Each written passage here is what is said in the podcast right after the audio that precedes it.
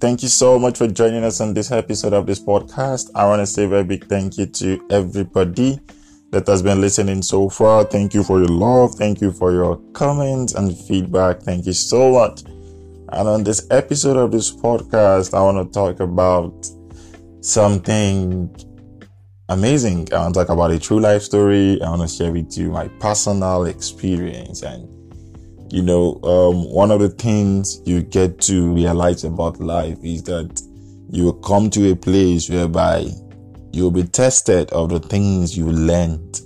The Bible says, study to show yourself approved unto God, not unto man. Because sometimes you will be tested. So study to show yourself approved unto God, a workman that needed not to be ashamed. So when you get tested and you study it and you show yourself approved unto God, you won't be ashamed. If you are studying for your pastor's sake or for knowledge in the head's sake or for any other reason's sake, when challenges come and when life eats you and you can't stand, it brings shame. But it is best when you study to show yourself approved unto God. It is very, very important. Don't study for people. Don't study to even preach. Study to live by what you're studying so that you can show yourself approved unto God. So I have a personal experience to share, by the way. And precisely, this actually happened to me yesterday. And after the whole thing, it just came to my heart to share it just with my people, with my listeners, with people that are really, really committed to listening to my podcast. And so I'm going to give you the whole scenario. I was to go to class yesterday by 1 o'clock. And I was to catch my bus by 1:37. I was to leave my house 1:32. But due to one reason or the other, I got delayed at home. And then when I checked my time, I was still at home by 1:32. And that means I am going to miss my bus.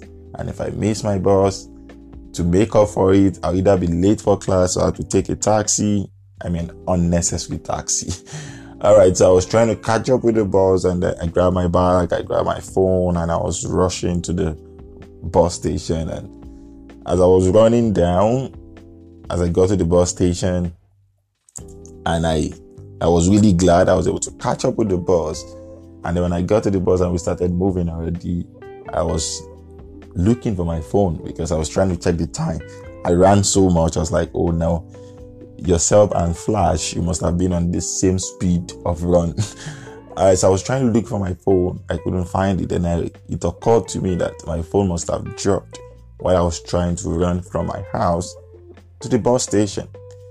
Now, so literally, I was already in the bus already moved far away. I can't find my phone. I can't go back because if I go back, I will be late. In fact, going back is not an option because one, I wasn't sure where the phone dropped. I wasn't sure where it fell. So it's building on uncertainty, trying to go back and trying to find what you don't even know where you can find it. So in my mind, I was thinking, where is this phone? Did I drop it somewhere? I mean, I can't find it, but that's the reality. Okay, my phone is lost.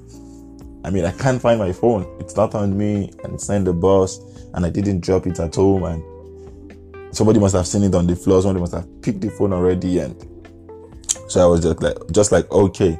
And in my mind, I was thinking, do I have any other person's contact on my diary that I can quickly reach out to, that they can try the phone for me at interval? And then once the person who sees it, if he's gracious enough, if he picks it, then we can tell him to meet us in a place and we can grab the phone. When I got to class, about 5 minutes before class. That's 1:55. And when I got to class, I brought out my laptop. I was trying to use WhatsApp on my laptop to reach out to my people that if they're trying to reach me and I'm not available, they should not panic. My phone gets lost. And as I was opening my laptop, I realized my laptop wasn't coming up.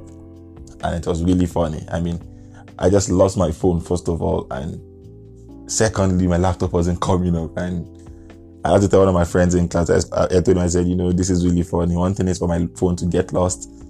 Another thing is for my laptop not to work, you know. I just like that. It's as if they are attacking my lecturing devices. Okay, so I told him, I said, you know what, class is going to start in about 4 or 5 minutes and I'm hungry. There's food in my bag. I can't lose my phone. And my laptop is not working. And still starve myself at the same time. I will just go downstairs to the lounge and go and eat. When I eat, I will come back and now think about what to do about my phone, about my laptop. So I went downstairs to the lounge and I was about to microwave my food. I put my food in the microwave and after 2 minutes, I opened the thing and then the heat of the microwave just... It hurt my hand so bad. I was like, oh my God. I had to scream and I was like, okay. While I was screaming, I was trying to take care of my hand. A thought came to my heart and it says, today is not just a good day for you. You know, you just lost your phone, your laptop is not working, and then you just got out. And do you think today is a good day for you? I mean, it's just a bad day already. And when that thought came, another thought, my subconscious thought answered that particular thought saying, no. I don't care what's happening. It's not going to touch my joy. In fact, you know, there are times when, I don't know if this happens to you, but there are times when there's so many thoughts that flows in your mind and then one thought is fighting the other thought is fighting the other thought. But trust me, at that point where my subconscious thought said, it's not going to touch my joy, it gives me courage and I took my food. I went to eat my food. I ate till around 5 to 7 minutes into my class time. And I know the lecturer is in my class. But I was so calm. I was like, I mean, how bad can it get?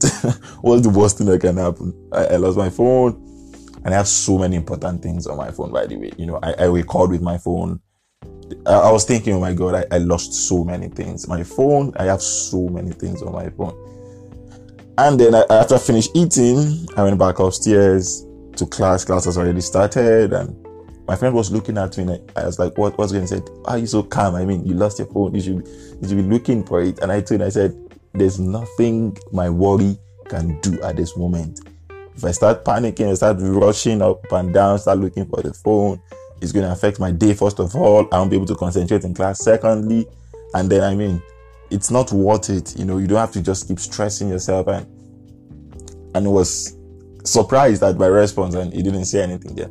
I tried my laptop again, then my laptop came on, and I was really glad. So when my laptop came on, I went on WhatsApp, and then I had to send 2 or 3 people a message saying, please don't panic, my phone is lost, in case you can't reach me. But it just helped me keep trying my number. I hope the person who finds it picks. And then if he's gracious enough, he will return the phone. Now that happened 8 minutes into my class. And when I calculated the time that I realized I lost my phone, which was 12:38, at the time that I sent that message, it was one way. That's exactly 10 minutes. And that's why I'm titling this message, that's 30 minutes of your life. Now, when I sent the message to one of my sisters, she said, no. We found your phone. I said, oh, did I drop it at home? She said, no. She said, somebody saw it. They found it on the floor. You drop it on the floor. And then the person said they should meet in a particular place and the person gave it to her. I was like, oh, thank God. And then I told my friend, I said, you know what? They found the phone. I said, wow, he's surprised. I said, yeah. And then it occurred to me that 30 minutes, actually, that same 30 minutes of my life, I could have chosen to probably react or to respond differently. How do I mean? I could probably, when I realized in the bus that my phone is lost, start panicking. First of all, first get down and start going back, start looking at my phone on the floor. And probably if I don't find it, and by that time the class will have started. And if I can't find it, I'll just go home and say something like, well, there's nothing to go and do in class. I won't probably concentrate. Oh my God, it's my phone. You know, there's this joke that when people get a new phone, or people just buy iPhone. By the way, I'm not using an iPhone, but just this common joke that if your new model of iPhone gets or drops, most times people don't really look at the phone first. They first hold their kidney first. Say, what happened? Say, my phone dropped. And because, you know, that phone is really expensive. And But my point is, with the role our device, our phone is playing in the 21st century, there are only a few people, I'm saying this and I'm so sure, that can misplace or lose their phone and still be calm. I know what I'm talking about. If you can lose your phone in this century and you can still be calm, then you are defaultly calm. I can choose to react differently. I can start panicking. I can say, oh my God, no. And probably when I wanted to use my laptop and my laptop wasn't working, I start getting depressed, saying, okay, it's a bad day for me. I probably should just go back home. I won't concentrate in class. Now, so many things, as a teacher, as a preacher of God's word, there's so many things you learn from each experience. And I said I was going to make this in form of a podcast, that we all have that 30 minutes of our life, that 30 minutes when things go wrong. I mean, things just go wrong. You don't know what to do. Something happened, and then something happened on that thing that has happened, and then the day is just getting bad. It's just getting bad, and you are literally having a bad day. But it's much more important for you. That's the time for you to begin to leave what you are listening to. An average person will panic when people are panicking. An average person will worry. An unbeliever will worry when they lose things. If we as believers lose things and we still worry, then there's no difference between us. We should still have peace in our pocket even when things happen to us.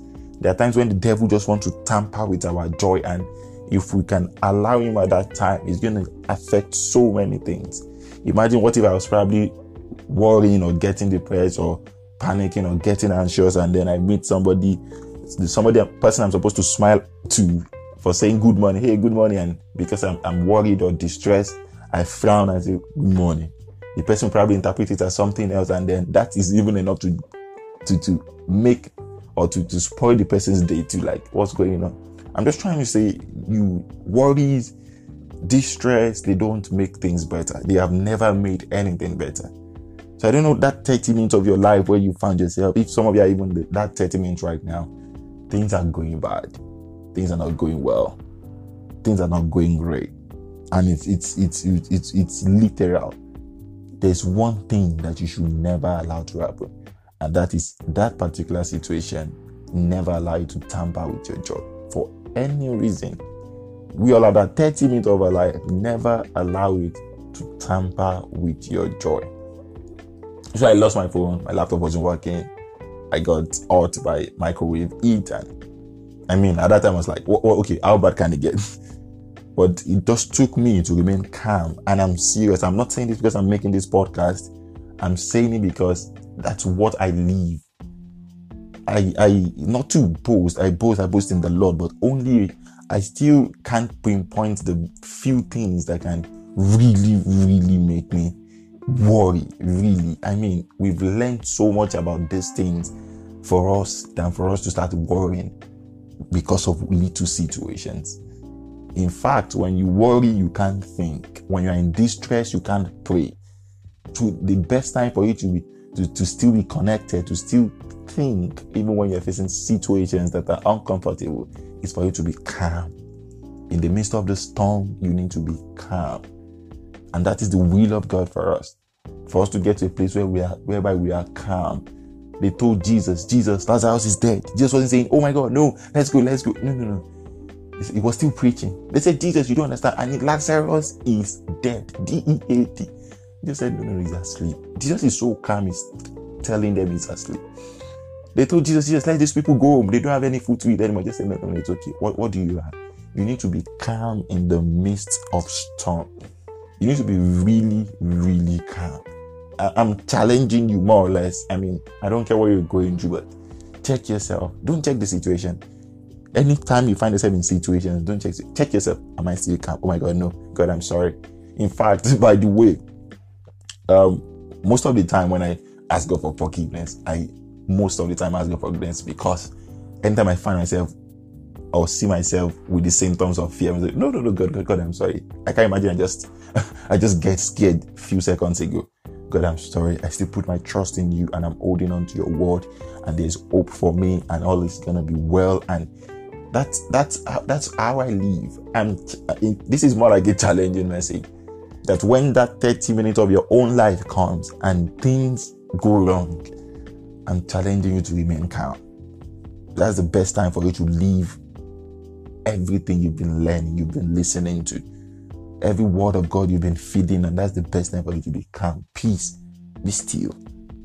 I expect you not to worry until fear is standing literally next to you. And that is the will of God for us, that in the world there will be troubles, but be of good cheer. I have overcome the world. And the Bible says, he who is born of God overcomes the world, and that is the victory that overcomes the world, even our faith. I implore you, and I'm encouraging you to be calm, irrespective of the situation.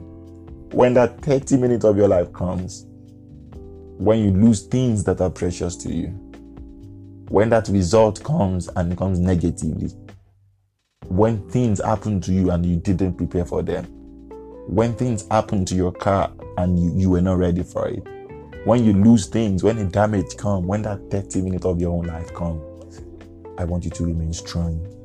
The best way to be able to think and to pray it out, is if you are not worried. Please, for any reason, never allow yourself to be troubled.